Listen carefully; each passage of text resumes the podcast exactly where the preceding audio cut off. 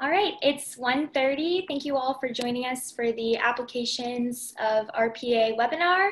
I'm gonna go ahead and hand it over to Senior Advisor for Enterprise Digitization at the IRS, Mitch Winans. Thanks, Kirsten. Just a, a quick mic check. Can you hear me okay, Kirsten? Yes, we can hear you. Okay, awesome. Thanks for checking. Uh, good afternoon, everybody. Uh, again, thank you for joining us. My name is Mitch Winans. I'm a senior advisor with the IRS Enterprise Digitalization and Case Management Office, new organization that was just stood up uh, a couple months ago. And on, behalf of uh, ATARC and all of our great um, panelists and speakers that we have here today, uh, thank you all for attending. Um, before I move forward too far, uh, happy fiscal new year. it was a, a, a, historic and wild fiscal fiscal year for, for everybody uh, no matter what your your role is, if you work at a government agency or you work for a private uh, company or a university or anybody that's involved in this space, there was a lot happening um, with with uh, COVID-19 and the uh, um, uh, the change to remote working, uh, shifting priorities for agencies, also the the challenges happening for for us with our our personal lives and, and families and things like that. So um, thank you so much for taking the time to be here. Um, it's important to continue to have these conversations, kind of looking at um, what what you know what's happening in the government space? What are agencies uh, you know kind of doing well? What are we not doing so well? Which areas do we need to target for improvement? And then one of my favorite topics um, is to look at how uh, tools and technologies can help us do that. How can we drive efficiencies in our operations? How can we help improve um, our employees experiences make their jobs easier and more impactful? Um, how can we improve uh, customer experiences things for taxpayers or citizens the delivery of those those services? How can we leverage um, some of what we're doing, looking at the data, um, being able to glean more insights from that, um, thinking about the future of work and future needs of our employees and future needs of, of citizens as well. So, um, so really, really glad and honored to, to be here and be, be a part of this um, today. Thankful to ATARC for um, continuing to shift so many events that were supposed to be in person in the spring and summer and shifting them to virtual. Um, um, so hats off to Kirsten and the rest of the folks at ATARC for, for doing that so successfully um, and, and so well. Um, shameless plug before I hand it off to our moderator and our great speakers today. Um, ATARC is also uh, partnering with IRS to host an Emerging Technology Day event. That's going to be next Tuesday, October 13th.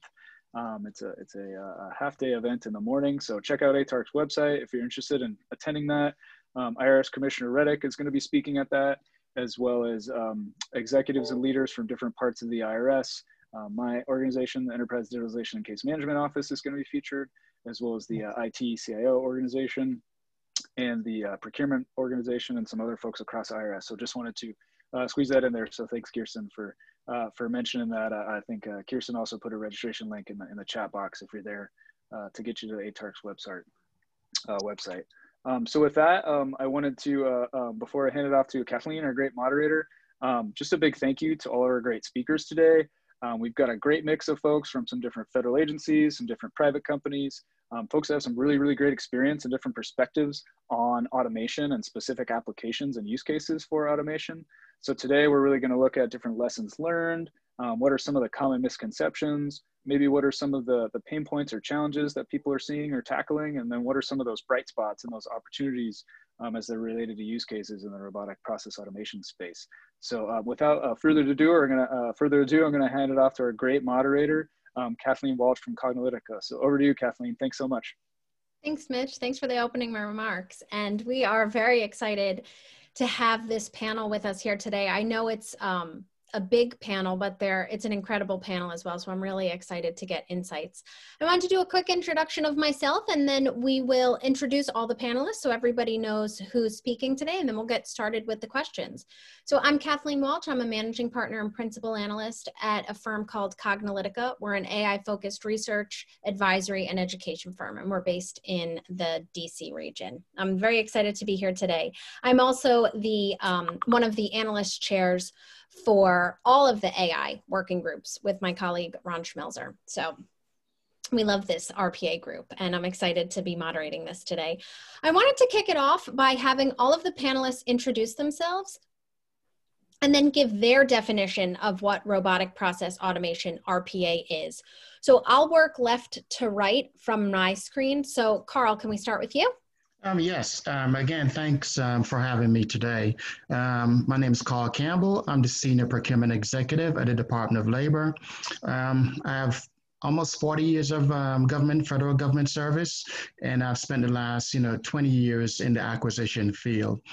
So when Mitch was talking about the end of the the fiscal year there, you know, we just, you know, underwent, you know, the end of the fiscal fiscal year at Department of Labor, so I knew exactly what he was talking about um, what RPA means to me. Um, I'm not going to bore you with the textbook definition because I know you guys are all IT savvy and I won't waste your time with that. However, I will tell you what it means from an acquisition um, perspective and what it means for the DOL acquisition community. Um, for us, it's a game changer. It's a secret weapon that will move the acquisition workforce from low value work to high value work and get us to the spot where you know we are getting that best value for the government that we are always in search of. Um, so that's what you know um, rpa um, means to me means to the department of labor and acquisition workforce. Thank you. Great i like that definition. Bill um, let's go to you next Thanks, Kathleen. It's a pleasure to be here. Um, my name is Bill Bunce. I'm the Director of Public Sector um, at Automation Anywhere. Automation Anywhere is a global market leader in robotic process automation. Uh, my definition of RPA is RPA is software that emulates the behavior of a human to execute a business process or a mission, either as a digital assistant or autonomously. Great. Tony? You're next. Thanks, Kathleen. I really appreciate it. Uh, it's good to be here. Um, my name is Tony Sanchez. Uh, I'm the Federal Technical Director at Veritone, based out of Southern California. As a 13-year Air Force veteran and ex-Intel an analyst, I devoted my career to solving uh, problems with data and machine learning uh, and to help create new capabilities to enable future Intel analysts. Um, Veritone, uh, just a little background, we provide commercial and open and an open marketplace to cognitively enable your organization at scale. And through our operating system aiWARE, we enable organizations to have access to hundreds of commercial and proprietary AI cognitive services and the ability to adapt those services um, to your legacy applications and operational processes. Um, in regards to RPA and IPA, um, we, we drive advancements uh, ranging uh, from markets in advertising, legal compliance, federal and state uh, governments. So uh, RPA, you know, I, I think about um, my career starting off in the Air Force as a targeteer many years ago, and I feel like we've been doing RPA forever, right? It's it's it's it's the point of how do we how do we uh, do what we do better um, uh, do more with less, and really with the goal of, of automation. And to me, RPA is really breaking down those repetitive tasks that can easily be achieved by digital means, whether it's a bot, an algorithm, scripts, whatever that may be. If it saves you time to do those repetitive things, you know that's that's a step in the direction of, of achieving some level of RPA. At Veritone, we we uh, focus a little bit more on, on IPA, which is referred to as cognitive RPA, where you apply AI uh, capabilities to, to RPA and, and allow the system to learn over time, apply uh, cognitive rules, um, and so forth. And we have tools that enable you to do that. Um, really, you can think of RPA as a subset of the overall digital transformation in your organization, really to help make your organization more efficient, uh, lower costs, and, and, and move those timelines, especially when we're inundated with data um, that we have today. Thank you. Great, thank you. Lou, you're next. Hi, I'm Lou Charlier, Deputy CIO of the Department of Labor. Uh, Labor has 27 agencies that are focused on the mission and providing services to the American people. So in, in layman's terms, I would say um, RPA bots work like a digital assistant. They do those routine, repetitive tasks that otherwise would eat up employees valuable time. It frees them from the low value work and allows them to focus on the higher value mission tasks. Great, thank you. Rajiv, you're next. Thank you, Kathleen. thank you, ATARC, for having me here. Uh, I'm Raj Dolis. I'm the Chief Technology Officer uh, for National Highway Transportation Safety Administration, um, which is part of Department of Transportation. Uh, I'm, I'm really new there. this is my first, this is my fourth week in DOT. Um, so I'm so new that I'm speaking for myself at this point. I'm not speaking for DOT. Um, but um, before DOT, I was in uh, US Patent and Trademark Office for nine years. Um, I was very engaged in the RPA program there. Actually, we stood it up from ground up. Uh, and I have about 20 odd years of private sector experience as well before I came to the uh, government sector. Um, what does RPA mean to me? Um, I look at RPA really as empowering humans to do more thoughtful, analytical way that only humans can do. Uh, in my mind, taking away some of the, the road tasks that, that we make our employees do, taking those away really makes them more efficient and more productive as we look, as we move forward. Um, repetition is, is a killer in my mind. And when we take that away and assign that to a software to do it, um, we improve the quality of that as well as we make the humans more productive. And by the way, RPA is nothing new. Um, Tony mentioned that earlier. We've been doing automation, process automation for many, many years now. We just called it different things. This is the mature, maturation of that, that process, and we're calling it robotic process automation now. Back to you. All right, thank you. Alan, you're next. Thank you for having me. Um, I'm Alan Zimmerman. I'm founder of OpenIAP, um, a company that develops two open source products, an RPA product and an automation platform. And, and to me, RPA is the more old school version of RPA where we're using the user interface instead of APIs for automating something either fully automatic or while assisting the user. Um, but but for a lot of companies, RPA has become kind of the verb you use for any kind of automation, and therefore I also believe looking at the broader picture is important when talking about RPA. Great, thank you, George. You're next. Hi, Kathleen, and uh, thank you and ATARC for pulling together this uh, rockstar panel of uh, folks from both industry and government. Uh, I'm George Duchak, the CIO and Director of Information Ops at the Defense Logistics Agency.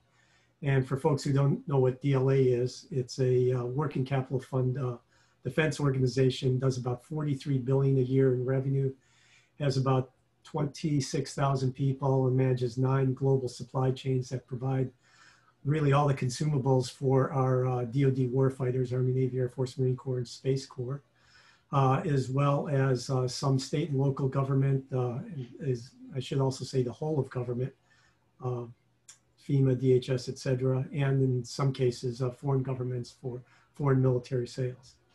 Uh, before that, I was a Deputy Assistant Secretary of Defense in OSD. Then before that, founding director of DIUX Innovation Cell out in Silicon Valley for DoD. And before that, lab director up in Rome, New York for the Air Force's information uh, directorate that did uh, C5, uh, command control communication, cyber, and uh, R&D. So definition of RPA I'd like to look at is training a non-human digital workforce to work 24 seven on defined structured business processes. Thank you guys. I, you know, I really enjoyed that. Everybody had a slightly different definition of what is RPA. So this should make for a really great conversation today. I wanted to get started by asking if you could share some use cases to how you've successfully applied RPA either at your agency or company. Maybe you can talk about a pain point that you used RPA to help solve. I know that a lot of people look to um, for guidance you know when they want to get started. They want to see use cases. They want to see how people have had success. So i would love to hear um, some people's stories about that. Who wants to get started Uh, Kathleen, I'll go ahead and get started. Um, so the Department of Labor partnered with the General Services Administration um, Centers for Excellence in February um, to support our efforts across IT modernization and the scalability of our enterprise-wide shared services, you know, capabilities, including, you know, RPA the partnership, you know, allowed us to um, to combine expertise across DOL and GSA to formulate a successful path forward in using um, RPA or, if you would, hyper, you know, automation. Um, we uh, basically um, um, constructed in the three bots, you know, software applications that run simple and repetitive tasks um, they're now in production, and we're um, hoping to, by the end of this you know, calendar year, to have them ready to go. Um, two of the applications are with my office, and um, the other one is with Lou's office. Um, for the first two bots, you know, with my office, one supports the contractor responsibility determination process um, to help select eligible ve uh, vendors for government contracting. And for those of you who are in the contracting arena, you know um, the issues or the concerns that we have with responsibility determination. You know that uh, with each and every award that we make, we have to make a responsibility responsibility determination. Um, we wrapped up the end of the fiscal year a few days ago, and we awarded 6,500 actions. That's a lot of responsibility determination. Um, the other bot was for um, exercise of options um, uh, to process, um, to help execute contract options in a timely manner um, you know, if a contract is not, um, the option is not executed in a timely manner, that could lead to a lapse in services and reprocurement. Um, so it's, you know, that is a critical bot for us to make sure that, you know, we save a lot of time in reprocurement. And the third bot is basically a market research bot to process, um, to help find products and services, you know, that are out there. Um, sometimes we get hooked into this, you know, um, uh, this routine and we don't normally go out and basically you know do as much or cast a wide web for the market you know in the market to get the products and services that we need. So this bot will help us to do that. And that one again is in Lou's area. So um, that's just you know um, uh, some areas where we have uh, you know applied RPA at DOL that's great. Um, Lou did you want to pick it up and talk about that last bot? Sure. I mean, uh, and, and, thank you, Carl, for for um, mentioning the market research bot that we had. Um, Carl mentioned that that's in my shop, but one of the things that's that's really unique and exciting about RPA is ability to scale it out and reuse code or these bots to do different mm-hmm. things. So as Carl said, the market research process that goes out and determines the new products and services that are available. It scans the web and goes to, to specific sites and, and pulls that research together.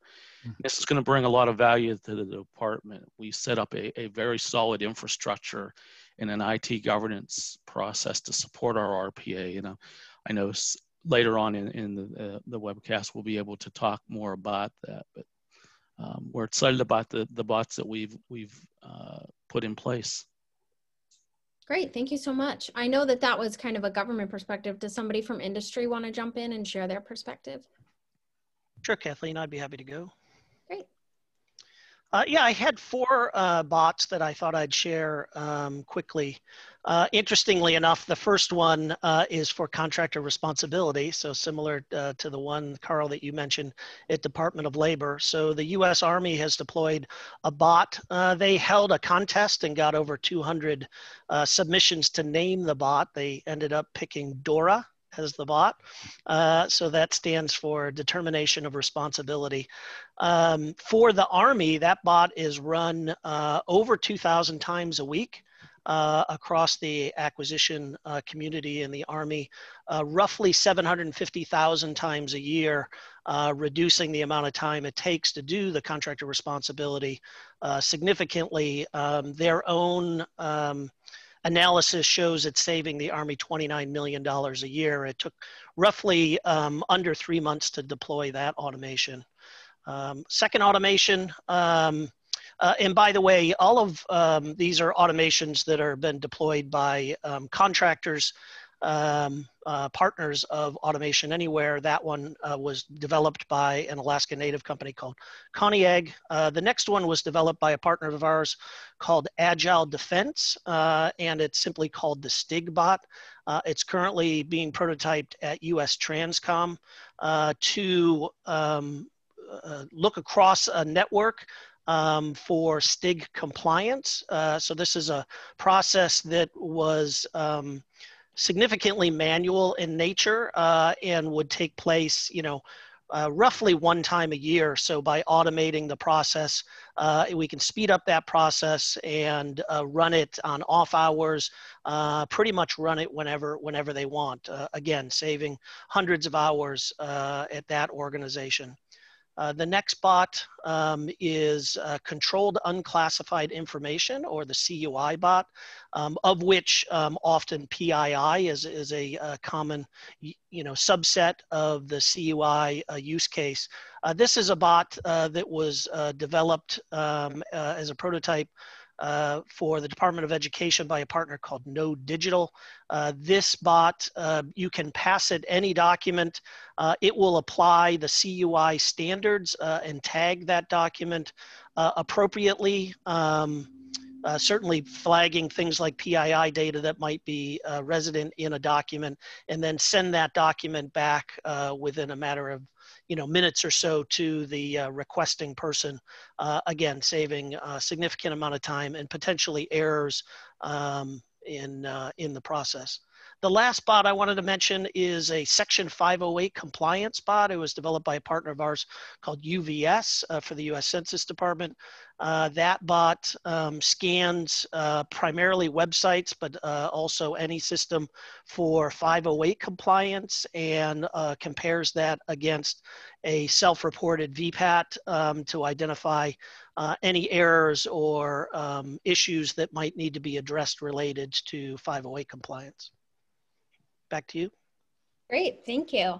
Um, and I just wanted to also let everybody who is joining this webinar today know that we are going to have some time to field Q&A from the audience. So if you do have any questions, please make sure to type them in the Q&A section and we will um, do our best to get to everybody's questions. But moving on to the next question now, uh, you know, it's great. We've talked about the definition of RPA, some use cases, but let's talk about ROI now. You know, what kind of ROI are you seeing when you're implementing RPA? And this doesn't necessarily need to be cost perspective. So, you know, cost savings are great, but also maybe you can share time or man person hours that you're saving. You know, how how have you been able to reduce the workload for people so that they're actually be able to do more of that high value work? Um, Tony, why don't we start with you? Oh, thank you, Kathleen. I appreciate that. I mean, that's a really good question, um, especially when folks are looking at RPA for their organizations. They're they're always kind of bottom lining it. You know, why why do I need this? And mm-hmm. I can mm-hmm. tell you from from our perspective, it has huge advantages to um, labor and man hours and processing. And I'll, I'll use the example of, of something like redaction, where you're you're combing through hundreds of hours of surveillance data and you've you've got to do a FOIA request where you've got to produce the data with, with only certain faces being shown. And we, we've done this for, for border services and for specific FOIA requests where um, uh, hours of, of footage has been um, processed um, and redacted in, in, less than three hours. So uh, normally a manual process would be very, very time consuming and very, very expensive. You know, just from a, whether it's processing, um, looking for things in data, uh, transcribing, translating audio, um, identifying faces. Um, you know, you could go on and on um, where this could be helpful. But even at the at the processing level, being able to monitor um, uh, processing of, of of computer engines and AI capabilities. You know, making sure you're really efficient uh, with your CPUs and GPUs is a way to apply um, RPA monitoring and, and, and services there. So um, we kind of hit the gamut with that and, and focus on where we can add value very quickly, whether it's, whether it's working in things like energy um, to, to optimize and synchronize smart grids. You know, those things require bot-like processes and services to um, to kind of like make and make energy production more predictable, reliable, and cost effective, you need to be able to look at prior data and look ahead uh, at, at in future data to make those assessments, analysis, and to provide direction. Great, thank you. Um, Raj or George, do you have any ROI insights that you can share? Uh, basically, at the, we, have been on this bot journey for about 18 months now. And uh, over the first uh, year, fiscal year uh, uh, 19, we did about 50 bots. And last year, ending, you know, just a few days ago, we did about 100 bots. And we add up the uh, total labor hours, it's estimated to be about 220,000 labor hours, which seems like a pretty big number.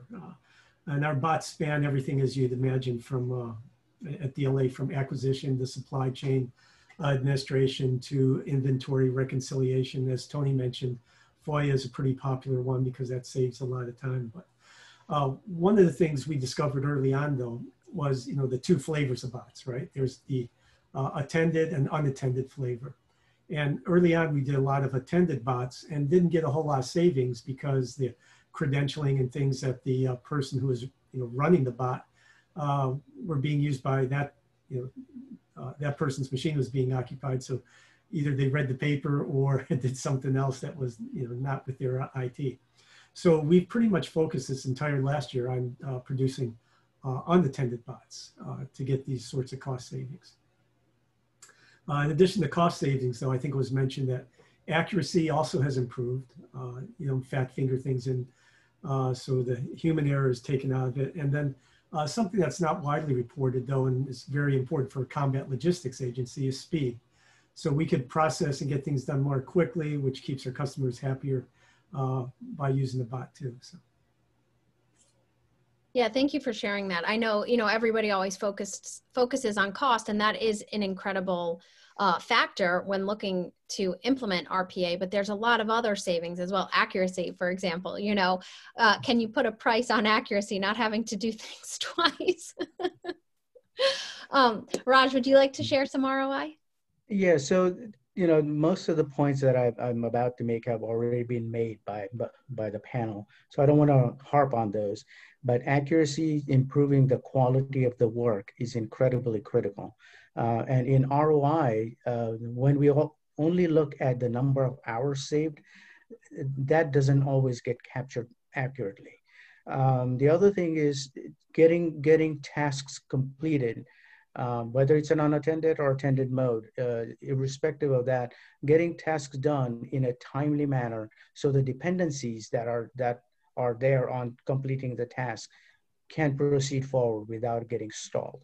Just because someone's not there at a desk today, they're on on vacation, the task doesn't get done. Those those things get go out of the equation as we start deploying software that allows you to do the, some of the re repetitive tasks that are required, especially in procurement area, financial area, um, you know, these are very critical tasks that are time sensitive um, in cybersecurity as well. Simple thing as having um, and ensuring that the reports are generated in timely manner, our folks are informed in a timely manner to complete some of the points so that you don't get dinged by someone else. These tasks can be done by the robots. We don't need humans to be doing, sending an email to someone saying, hey, you got to finish this by tomorrow. You can have a robot, a bot checking that for you and informing people. So those are very critical. I think we need to take those into account as well. Great. Those are all great examples. Now we have a question from the audience and it kind of fits in, so I, am going to take it now. And George, I know you touched upon this a little bit, but which of these bots are attended and unattended? Uh, it depends on the tasks that they're doing. Uh, and uh, really goes down, you know, one of the things, and we may get to this later on, but when you're starting to do these uh, bots, you have to really look at the process that you're automating. And then if that process can be automated without a person, uh, we use a you know attended bot. If there's some sort of requirement for a human in the loop, then I don't know, they'd have, have to try to work with the uh, you know the human to invoke that process at a particular place and time. But generally, uh, more and more, uh, in fact, exclusively, we've done unattended bots to get the uh, the biggest ROI. So. Kathleen, for the four bots that I mentioned, those all four of them are unattended bots, uh, and you interact with that bot in, in different ways. Um, uh, the one typical way, so in the Army for the DORA bot, the Determination of Responsibility bot, um, the contracting officer would send an email to the bot. So the bot has an email address, it has an identity, it receives email. Um, it does the analysis and emails a response, which in this case is a Word document, a, a federal form that gets filled out uh, appropriately, emails that back to the contracting officer, and the contracting officer then signs that form and, and loads it into the contract writing system. Um, so that's that's the way they they interact with with those. Um, when I look at attended automation, I, I generally think of those uh, as a digital assistant. So what is a process where you know I can stop for a minute, um, as George was saying, have the bot go do something for me, and I'm going to wait for that bot to come back. If I don't want to wait, then you know generally I would want to deploy a, an unattended bot, uh, and I can get the answer back when whenever it's convenient for me. Okay, great. I think that was very helpful. Um, I'll move on to one more question that we had prepared, and then we're getting a lot of great audience questions, so I'll open it up to them. In general, what are some lessons learned that you can share from implementing RPA? And Alan, maybe we'll start with you. So, sorry, what was the question? What are some general lessons learned that you can share uh, when folks have implemented RPA? You know, what are some so, of the do's and yeah, don'ts? Yeah. So, so, so considering governments are the goal, uh, are, the target here, uh, one of the things that, that I run into quite often is that when a department starts looking into RPA, they're not thinking so much about the regulatory demands that there are, that you need to log what is actually being automated on which citizen that you have to have strong security around, you know, where you're storing data and how you're doing all of that. So that, that often gives issues. Also, uh, in smaller departments, often they don't have the necessary power to get bot specific accounts, which is a big issue when you have to comply with GDPR uh, here in Europe. So, so they will be running bots in context of users, which is a very, very bad thing so so that's that's one of the things that we definitely need to to hook up into or you know be, be better at um, okay yeah. great does anybody else have any any insights they'd like to share lessons learned raj looks like you're nodding your head yeah so I, I have i mean i can i can start listing things that um, we did well and we learned as we we stood up the RPA program. One of the things that um, is, is very important is to have a community of practice in my mind. Your, your agency, your company needs to be involved in a, in a diverse manner so that there's a good community of practice and you're collaborating across different uh, organizational units so that you are not repeating everything that other wants to do as well. So you have a centralized community of practice, but you also should have a federated development model meaning you don't want to have developers centralized in one area. You want to other want to have organizational unit explore uh, our bot development capability, with a caveat that you want to make sure that you just don't go you don't distribute and disperse this too far because you eventually you are going to lead too many licenses for developers. So you got to keep that in mind. The second thing is making sure that your processes are well defined before you jump with both feet and then start developing bots. And then you wind up with bots running amok without any appropriate organizational process and a governance process for the bots to be managed properly. The third thing is making sure that you have a clearly defined identity management solution installed so that you know who's running what. And that way you have a mechanism to go back and figure out if a bot did run amok and did something that was that was uh, not expected for the bot to do.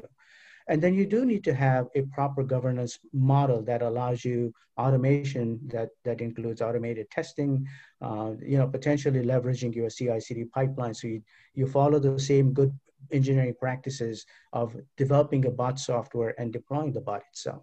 So you don't have to do it separately. Follow the, what you have already. If you have a good practice setup. But at the same time, don't get bogged down with a heavy SDLC. This is not an SDLC driven process. It's about, it's a light, it's supposed to be a lightweight process. So, so I, I, could go on for more, but I want to give opportunity to others. I have a feeling that a lot of folks will have similar experience that I'm sharing here. And I, you know, I'll, I'll keep quiet for a bit now. Thank you for those insights. Does anybody else have anything else they want to share before I dive into some of the audience questions? Or Kathleen, um, uh, go ahead. Go ahead, Lou. I, all I wanted to share was uh, one of the, the big lessons that labor learned is um, you need to fully understand the business need for automating a process. Mm-hmm. And you have to make sure that the process that you're automating is a good process. RPA won't fix a broken process or make a non valuable process valuable. You have to fix the process first, clearly define it, and then use RPA to automate it and gain that additional value. And Kathleen, if I could just add to what Lou just stated, I think it's um, important that important that we engage uh, the folks on the ground that are currently um, uh, taking care of the manual process. You know, to ensure that we know they know exactly what you know they're looking for. I mean, because for example, in the procurement, um, the, uh, the responsibility bot the contracting officers, the you know the specialists, they knew exactly what what they need. And so, you know, it's not like, you know, talking to someone in OCIO or talking to the contractor. We had to engage, you know, the folks on the ground who really knows, you know, the, the business need, you know, know what they need on a daily basis to make this work instead of just going out there creating something, then try to back our way into it. So early and often, you know, engagement is critical. Yeah, these are all really great insights. And I think it's important to note, you know, you cannot, RPA does not fix a broken process. Mm-hmm. So don't automate something that shouldn't even be a process in the first place. Um, that's a really big takeaway, I think. So, one other, you know, I, now I want to turn this over to some of the questions from the audience because they're really great. One question that we got is what issues do you have in maintaining RPA systems? And does it lock you into a legacy system to get value out of out of these RPA systems that you do end up developing?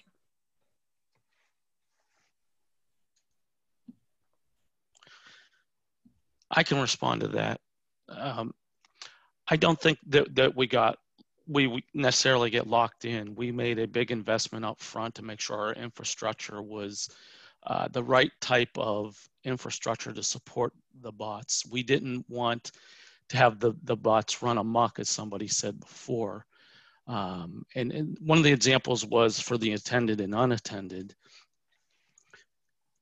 Th there was a valid point brought up about the attended bots taking up computer time, so that sort of locked the person out one of the things we've done at Labor is, is look at a VDI solution. So even with our attended bots, we have another way for the, uh, the, the, end user to use those bots without tying up their machine. Uh, the other thing that we, we've been very cognizant of is we weren't necessarily striving for perfection out of the box. nice thing about the box or the bots is you, you don't get locked in on them you can program it to do basic functions. And then as you identify new things that you want to accomplish, you can add on to those bots and increase the functionality based on those end user requirements. So you really don't get locked in necessarily.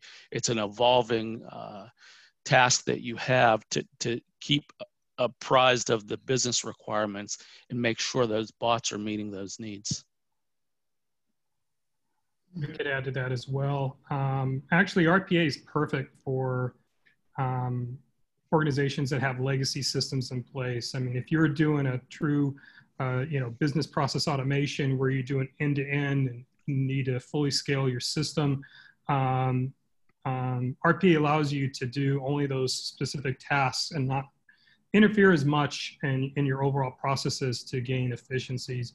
You know, one thing I would I would consider is making sure that your um, RPA software, your, your applications are flexible and, and they can adapt to a changing mission easily, um, you know, versus moving towards a point solution to something that can extend and apply to various processes. Uh, scaling RPA can be a little challenging, especially when you throw hundreds and hundreds of bots at something from a standpoint of maintenance, maintenance costs and, and what in training um, can take up time. So really depends on the problem and knowing your, your business model and your business processes to uh, apply the right RPA solutions there.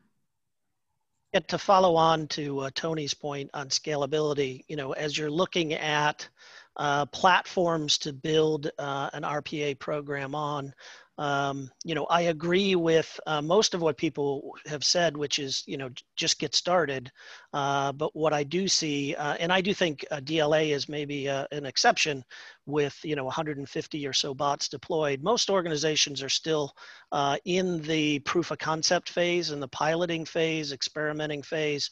Uh, as you do look to, um, you know, scaling to the thousands of bots um, that eventually will be in production, um, you know, at that point, um, architecture uh, and scalability really does matter. So um, I strongly recommend that you look not only at the functionality, but also um, how the um, platform fits into your um, say your cloud platform strategy uh, and your overall architecture and integration with the rest of the systems because most organizations have you know hundreds if not thousands of other software in the architecture Great. Yeah, I'd just like to echo Bill's point. He, he, he makes a great point. You know, you, you, get into this without knowing where the end is in mind. And uh, if you are going to be producing, you know, thousands, ten thousands, a hundred thousand bots, it, you know, architecture does matter.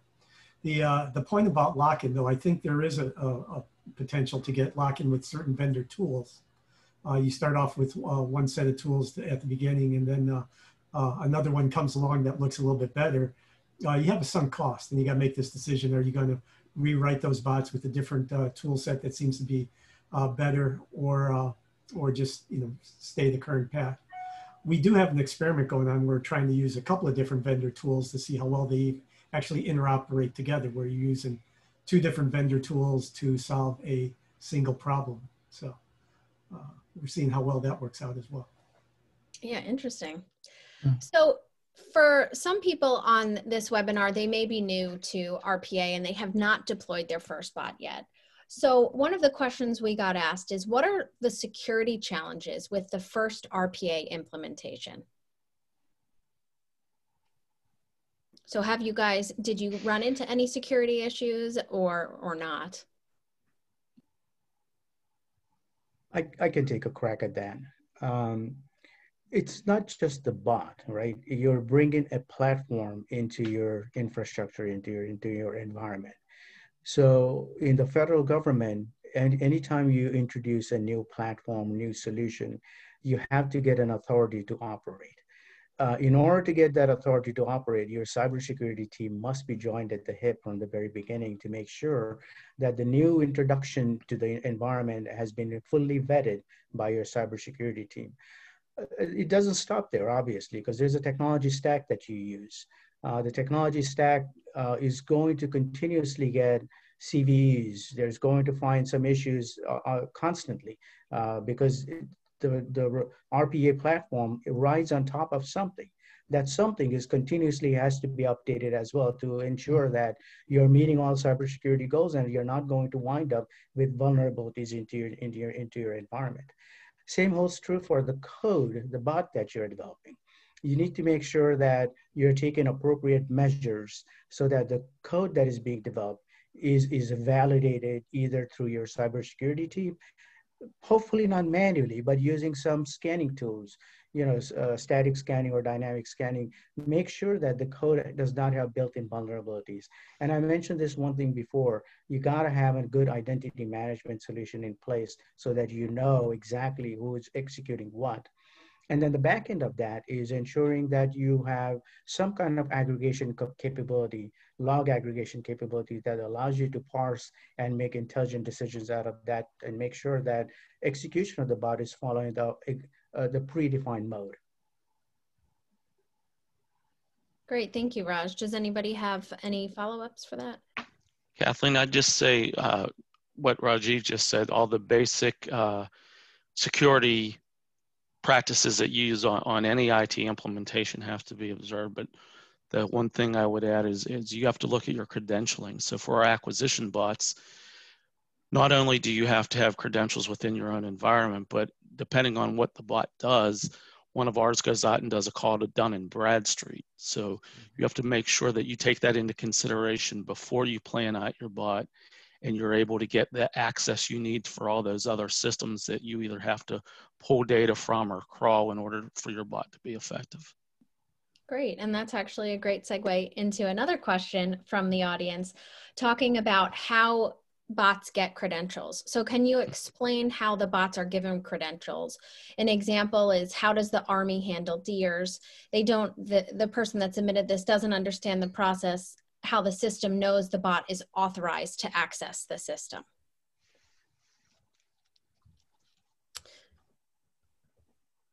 Lou, Bill, anybody want to take a? Sure, I'll, I'll, I'll jump in. Um, so um, it, it goes back to the conversation around attended or unattended automation.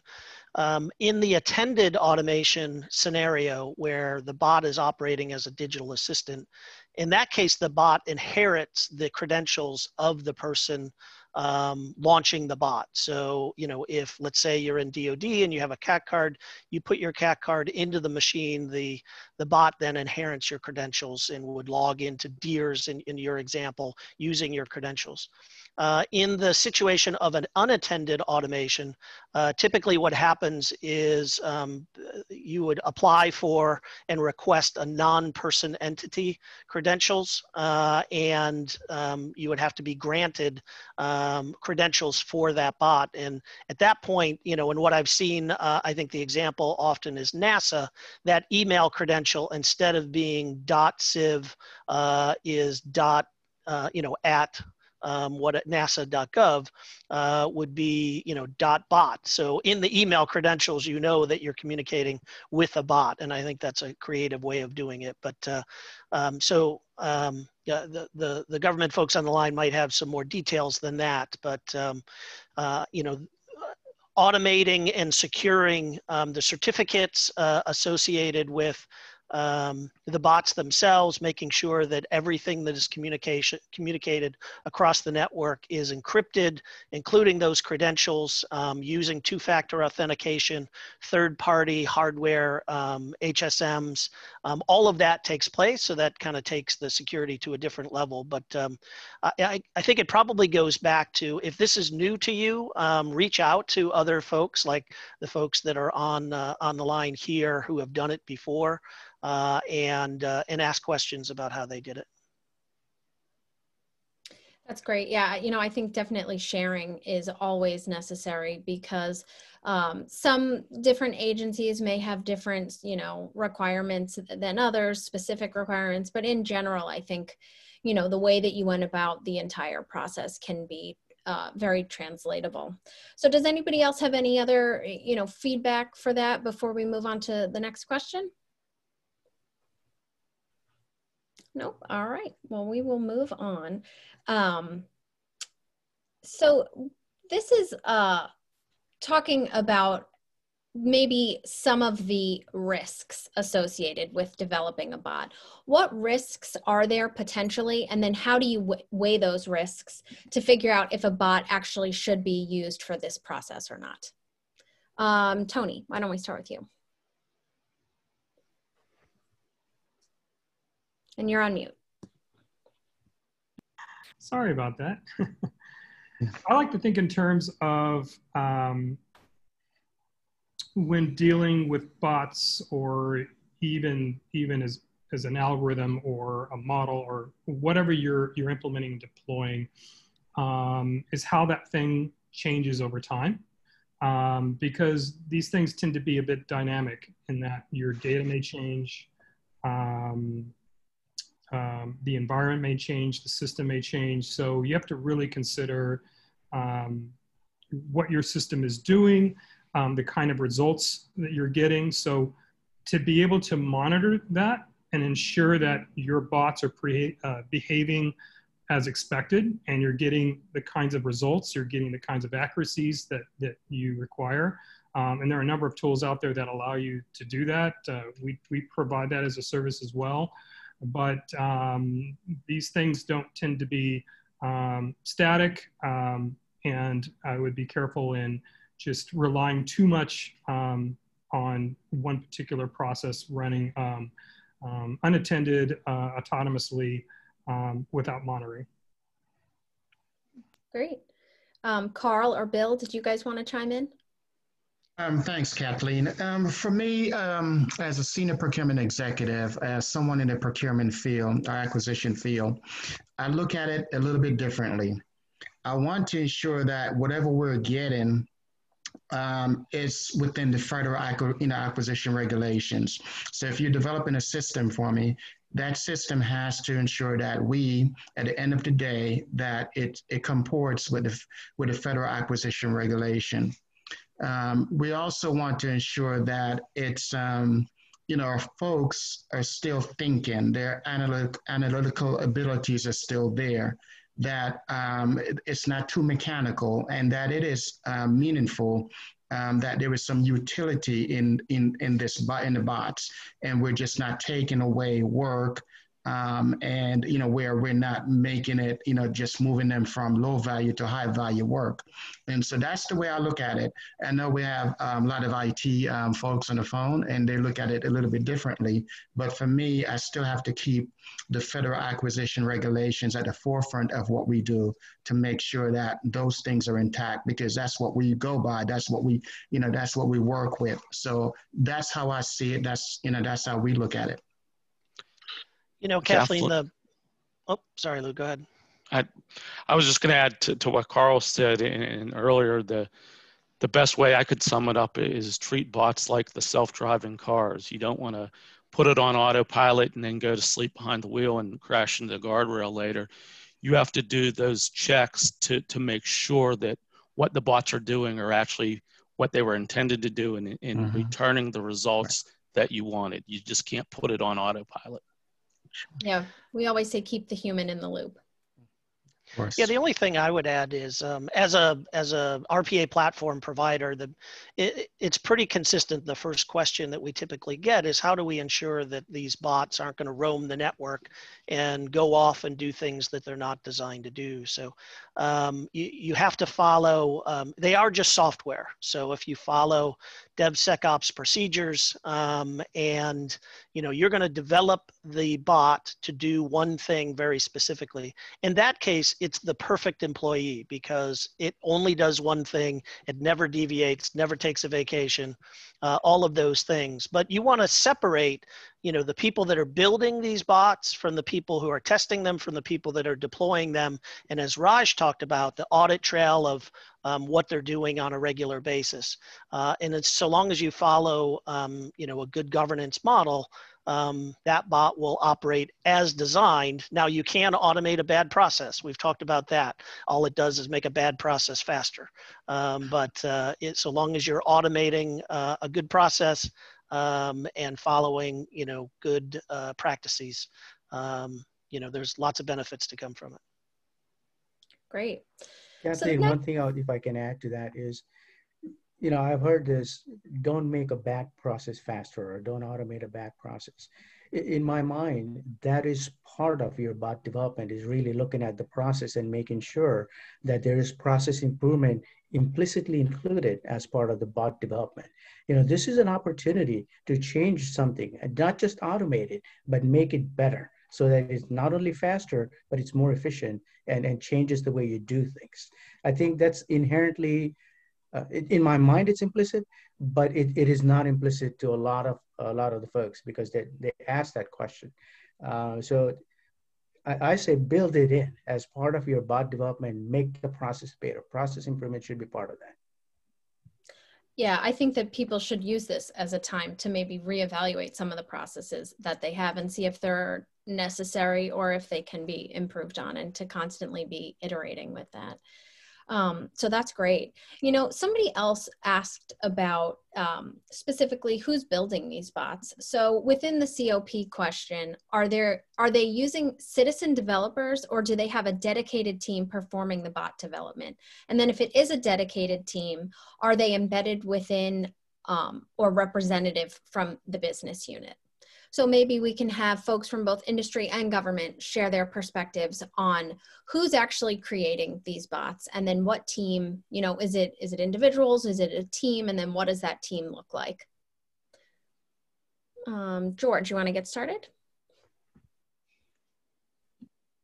Yeah, to be to be successful, it's got to be a multi, you know, functional team. It's got to have, uh, you know, your uh, IT department, but it's really got to rely on the expertise of functionals that understand the process, understand what they want to automate, and understand what what success looks like. So, um, so so when we do that, just just as was mentioned, our first step is really to do the business process reengineering first, uh, and then you know go into the bot development uh, uh, process with our our uh, you know functional uh, sponsors. One of the things that we're finding out is that because you know we have a confined manpower, you know, box around how much, uh, how many hours there are in a year to get stuff done. That if we really want this to scale, we have to do, as uh, you said, create citizen technologists, uh, and then start to have our role be more, you know, the back end connections, and let the citizen technologists, you know, take uh, take control of their IT future and do the front end of the bot development with maybe some coaching or some Sherpa you know, by us, but uh, but if you really want to scale and see a lot of the uh, monetary benefits, uh, you can't be all the CIO shop. It really has to be across the organization. Great. Alan, do you want to add any insights? Um,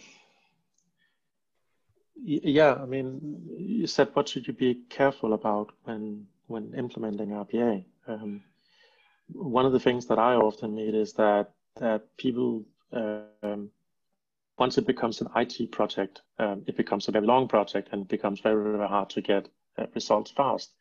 So usually it's about making sure it doesn't become an IT project once you get started. But if you then think you can then automate like an insane and just build out bots like, you know, crazy, then once you hit those 15, 30 bots, then you suddenly become a department of monitoring bots and breaking broken bots and firefighting all the time. And, and that's why pretty quickly you need to put some process in place where you're iterating through the process and making sure that you're improving um, where you can, going to a, uh, APIs wherever you can and so on. But, but that kind of comes if you take the DevOps approach. Kathleen? Yeah, I, go ahead, I always, I always think about it this way. It's, it's, it starts first with the question of, is it, is it a, is it a build? Is it a buy or is it a license, right? Does this thing already exist? Because we don't want to reinvent the wheel if it's been done a thousand times and if it's a lot more cost effective, it exists in the market. So uh, kind of going back to my, you know, infrastructure piece, you know, having, building the right um, solution from the ground up so that enables you to bring in those external bots and engines to keep up with the market because the pace is moving so rapidly, costs are dropping. Um, the idea is how do you effectively take advantage of that without locking yourself into one path or the other or trying to build something um, where you're going to apply more resources than you need to. So Kathleen, one thing I'll add is I talked about community of practice and governance in the beginning community, there exists a federal community of practice or RPA today. And one of my goals always has been to share uh, our lessons with the community, federal community of practice, learn from them, and explore the possibility of bot sharing, if you will. You know, will you will you give us the bot that you have developed, and you know we'll do the same in in return. Uh, that allows us to reuse software that has been built already. Uh, look at, I mean, think about a bot that logs into CSAM and generates a POA&M report on a daily basis or weekly basis. Almost everyone needs that. So there's no reason to continuously re, re, redevelop that kind of bot. Um, the second thing is, um, it, it is great to think that we will do a citizen development. And, and I, I'm not against it at all. It's, it's good to have that. But you got to have a good governance process in place that allows you to corral all these developers who are spread across non-IT organization and potentially, and I emphasize that, potentially may not follow the best engineering practices. We need to make sure that the bots that are getting developed do adhere to certain standards. You, you don't want bots running amok who are not under control and are not developed in a proper fashion. So citizen developed model is a great model. Uh, I, I agree with that but you have to have some governance in, in place that allows you to corral them a little bit. And the third thing I will add to that is do look at federated development model instead of citizen that allows you to explore developers outside of CIO shop, but on a limited capacity. It's not free for all, but you, you vet the developer, vet the person who is intending to develop a bot for the organization. Now, if they want to develop a personal bot, no worries. But if they're developing a bot for the organization, you got to be careful.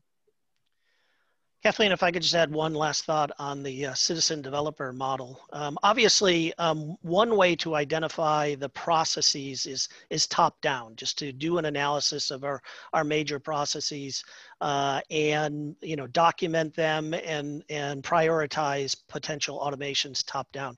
The other way is to obviously reach out to the people doing the processes and ask them the simple question of if you had a digital assistant, what would you want uh, what would you want that assistant to do and aggregate those answers up uh, as well. And I'm not advocating for one of the other, both of those techniques are, are helpful. Um, and so instead of turning the development over to the um, citizens or employees, the, the, the people doing the processes today, one of uh, kind of a hybrid technique um, that we're using is simply asking people to record um, their process. We, we call it process discovery. Uh, and so if they can record that process, what I can do as an analyst within uh, an, a center of excellence is I can then ask 10 people who do the same process to record their process. And then we can, ha we have a tool that uh, aggregates those videos together uh, and an analyst can decide it looks like the common process is this and oh by the way we were also able to see how long the process takes a human to do i can then turn that over to somebody in the coe and greatly facilitate having a bot built and then that bot is built following you know our our best procedures within the coe um, making both of those work together, the end users, the customer, as well as the COE working together. Great. I, somebody had a question about you know, how do you even begin to determine what processes to automate? So, from the federal perspective, maybe how are you going about evaluating your processes and figuring out which ones you should automate? Is it from a time perspective? Is it from a cost perspective? Is it from, you know, a low hanging fruit perspective? And then from the industry side, how do you go about talking to the government agencies that you're working with to help them determine which ones they, sh- you know, which which processes they should begin with. Um, maybe, I don't know, who wants to start? Otherwise, I'm gonna, gonna just call on someone. I can, I can start, Kathleen. Okay. So this is our first foray into the RPA world, and that's why we team with the, the GSA Centers of Excellence. Somebody mentioned before not recreating the wheel there's hundreds or thousands of instances out there where people have taken and created bots and there's there's Gartner is, one example where you can go out and look at a um, a spreadsheet that shows what recommended bots um, have been used for before, and we evaluate that against our staffing needs and, and what they're doing on a, a basis that it's, it's really rote work. And the thing that you want to keep in mind always is what's the return on investment? Are you saving money? Are you saving time? Are you reducing risk? Are you putting yourself into a better compliance model? And I think all those things have to be evaluated. I don't, I don't think there's much that can't be uh, automated when you look at it from the big picture. It's just where do you get the most bang for your buck and what makes the most sense. You're on mute. We'll go to Alan and then Bill. But One thing we need a lot is that uh, someone gets the idea that RPA is uh, is super hot and you want API, uh, RPA, and you run out and you find the, the process that you are doing a lot that you think is the most obvious one. And then you start to get a lot of, lot of negativity in the organization about doing that. And it turns out that once you start interviewing stakeholders, that that is actually a process that they like doing. That is not what they want help with. So definitely make sure you ask the people working with the process that you want to start automating that that they also agree that's a good process for automation because you want the people that is doing the work right now being with you and not against you. Yeah that's great insight. Bill you want to go? Yeah yeah for me kathleen it, it always starts with a problem. Um, you know the government's got enough platforms uh, probably doesn't need more it platforms. So you know what are the problems that we're trying to solve? Um, i always um, begin to share you know sample use cases uh, similar to the four that i shared earlier in the session. Um, you know ones that i think might be relevant uh, and if that conversation turns into well that's interesting but could a bot do this um, that's that's what I'm looking for in terms of a conversation. Uh, and then it's relatively easy to try these things out and do a proof of concept over, you know, a couple of days and see. You know, you're not going to build the whole bot and move it into production. That's something else. But it's relatively quick to see, you know, could a bot uh, be used to you know, automate this process. One example is very recently we're doing a lot of work around Internet of Things uh, and integrating uh, bots with sensors that are out uh, in the field, whether in the military or in the energy sector. And there's some pretty exciting things having bots run on devices um, uh, that are out in the field. So um, those are um, that's an example of something that came to us from a customer and said, "Hey, could a bot do this?" That's great. So, you know, oh, sure. Tony, go ahead. Just real quick, I would add to that. I, I, I talked to a lot of folks um, with the idea of applying some type of AI or a bot and realize that, you know, what their problem is completely different. They may have an ETL problem, right? Maybe they have data that's in .csv or spreadsheets and databases. So sometimes you go into with the best intentions as, as a consumer to solve this problem, you realize you need to solve these other problems first. Um, and I would go back to just recommending, you know, talk talk to the folks that are doing the work that can help guide you before you start spending money on something that uh, opens up a can of worms and you need to do much more than you originally thought. Yeah, I think these are great insights. You know, make sure that the process is able to be automated in a, uh, you know, reliable way, and also make sure that the employees want that process automated because if you're automating the processes that they like and then leaving them with the ones that they don't they're going to be even more disgruntled. So that's not what you're going for here. You're going to let them have you know um, more of those higher value tasks and you don't want to maybe take away some of the stuff that they like. So we have other some other questions kind of digging into you know when you actually are building the bot and and then you you have it you know how are you handling multi-factor requirements so maybe George, we'll start with you. Did you have that issue? Yeah, it's, I mean, the credentials are the same as it would be if it was a person. You have the the uh, CAC credentials and then the uh, something, uh, you know, the PIN is, uh, it's encoded, encrypted. So the bot has, you know, their PIN as well. So okay, just great. like, just like a human. Perfect.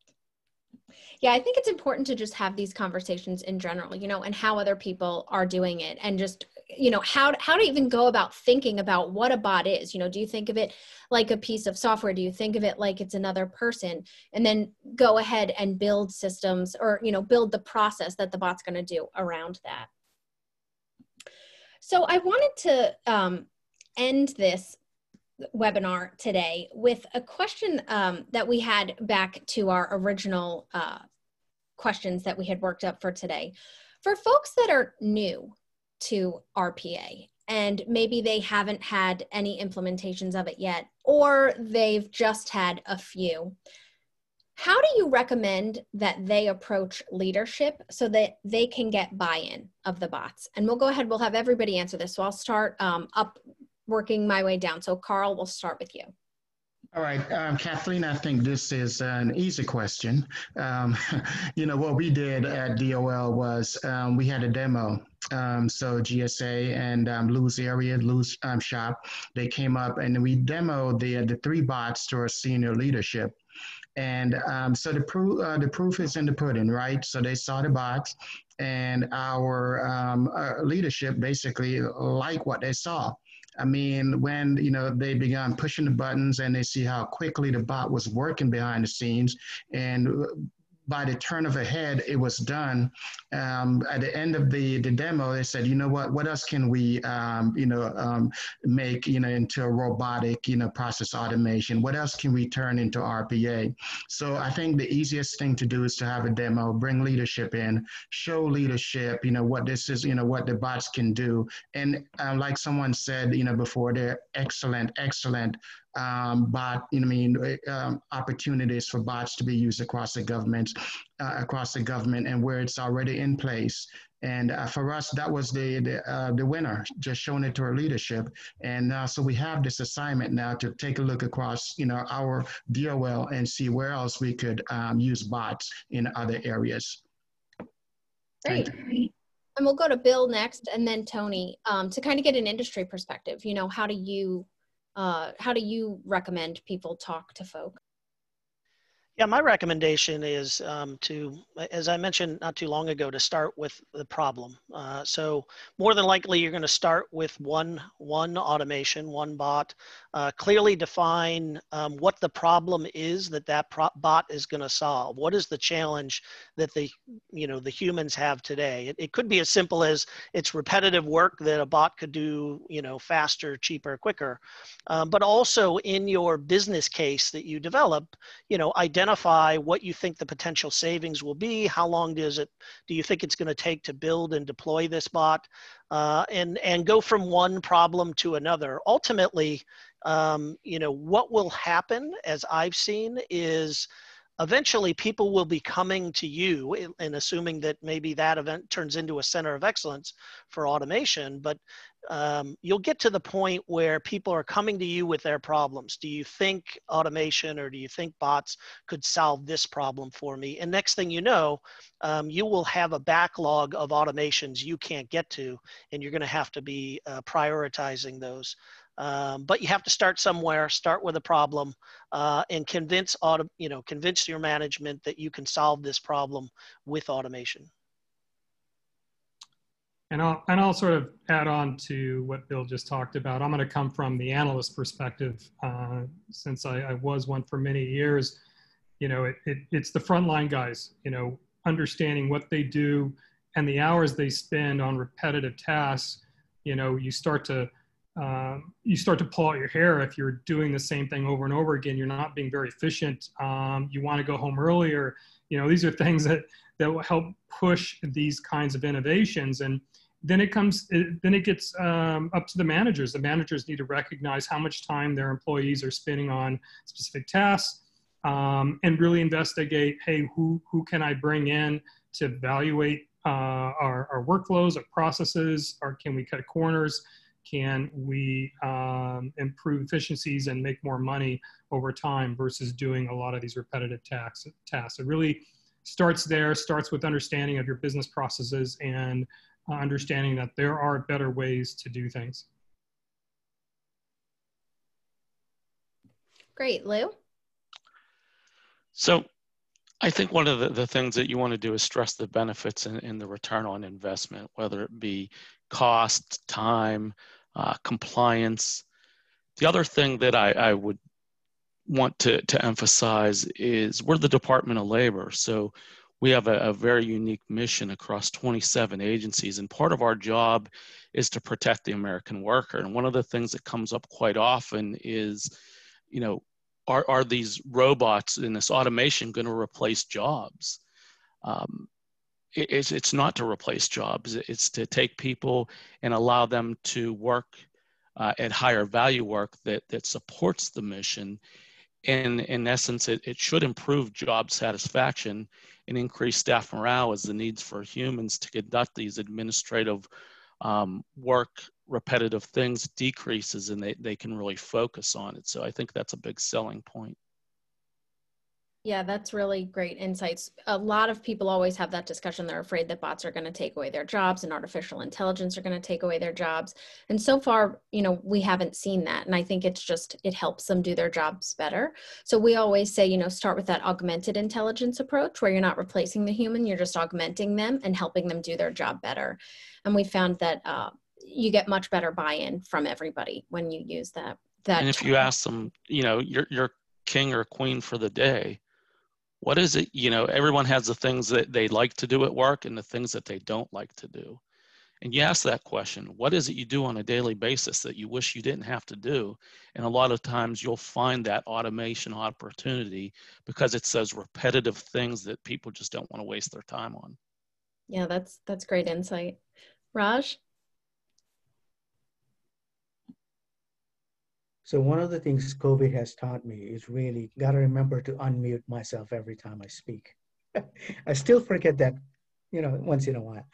Um, great points by the by the panel so far, and, and I'm going to just touch a little bit on and, and steal some of them actually, because I want to say the same things. Um, you need to have a good business case when you approach senior leaders, with, and you want to ensure that you have demonstrable examples available in your in your business case that allow you to identify or that that, that allow you to um, solve identified issues that exist in the organization. Uh, they may be low-hanging fruit. May, they may be the most complex, manual, tedious, repetitive processes that our employees do. Uh, and converting those into a software assistant, digital assistant, bot, whatever you want to call it, how that improves the quality of the work and, and takes away the tediousness of that work. I think it's, it's good. The second thing that the business case must do is it, it should outline, it should lay out how you're going to accomplish these things. It's just as critical to make sure that the investment in the platform, the investment in the personnel who are going to build these bots, test and, and deploy them is justified. Because if you can't, if you write 100 bots and you still are spending more on your bot platform, uh, and you haven't really accomplished much then. Uh, yeah, you have accomplished quality-wise good work, but you don't really have an ROI to show up for at that time. So you got to be able to show good cases that that at least show that you're going to break even. And and then the third thing is really even in the business case, you've got to have a good governance model that that allows you to justify a distributed federated development model. Great. Um, George? I think it's uh, important to remember that you uh, automate tasks, not jobs. And uh, early on in our bot uh, development uh, journey, we we did the you know the classical business case analysis, and the folks would show what the expected cost avoidance would be in terms of labor hours, and that all worked fine until it came time to cash those checks on how many hours were you going to save? And then all of a sudden, managers got very uh, territorial and protective, saying that, "Whoa, we uh, we are not really saving all these hours," and uh, uh because they saw it as a threat to you know their organization, they're going to now because they've automated things, going to have to give up some equivalent to uh, FTEs. So uh, we learned that you really don't want to frame all your your benefits in terms of just strictly labor savings. Um, because that does spook the herd sometimes. And they, uh, I won't say get uh, less enthused about it, but they will if they think it's going to threaten some of the, uh, uh, you know, the size of their organization. Yeah, that's really important. I think, you know, you need to know who you're talking to and make sure that you're framing um, the questions and the responses appropriately. And then Alan, you want to share your insights? Yeah, I mean, uh, Boston Consulting Group came out with a report about a year ago about the biggest challenges for, for executives and, and senior leaders. And, and digitalization was one of the main points they had, and reskilling people, because it, it's not popular saying that it can cost jobs, but it's often a result, right? I mean, less job needs to be done. But if you go to healthcare, for instance, healthcare has a ton of tasks that can be automated, and it's actually relieving people of a very stressful day. But you know, many organizations are looking at RPA, and many of those organizations, you are freeing resources to other tasks. Hint, find another job. So, so you really, really, really need to get. Well, you, well, the question was how do we get leadership uh, to to buy in on this? I personally believe you need to start with leadership. If you don't have the leadership from the beginning, you won't get success. Depending on what report you read, um, I see numbers from 50 to uh, 66% of all RPA projects end after the POC and they never get past that. And, and the reason you don't get a lot of success is that there are people in the organization that gets affected and you need people to be on board on this. And you do that by management showing support to what is going on.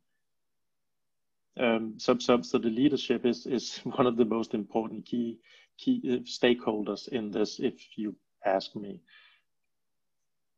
Yeah, do it from a top-down approach. Make sure that leadership's buying in before before you start with like a bottom up approach and have people do things. So, you know, I think I, I, love to get everybody's perspective on this. I think that everybody has such incredible insights and, you know, many different agencies were represented here and private industry as well. I think conversations like this continue to be needed because it just brings in different perspectives and lets people know what's going on in the market. Uh, so I want to thank everybody so much for participating in this panel today. Thank you. And I know there was a couple questions that we couldn't get to, so I'm sorry about that. But you know, feel free to reach out. We're always available. We're part of the RPA working group, so if you are not already a member, we encourage you to attend and come to our working group uh, calls. We would love to have you there. So thanks everybody for attending the webinar today, and thank you to all the panelists for joining. Thank you. Thank you. Thank you. Bye.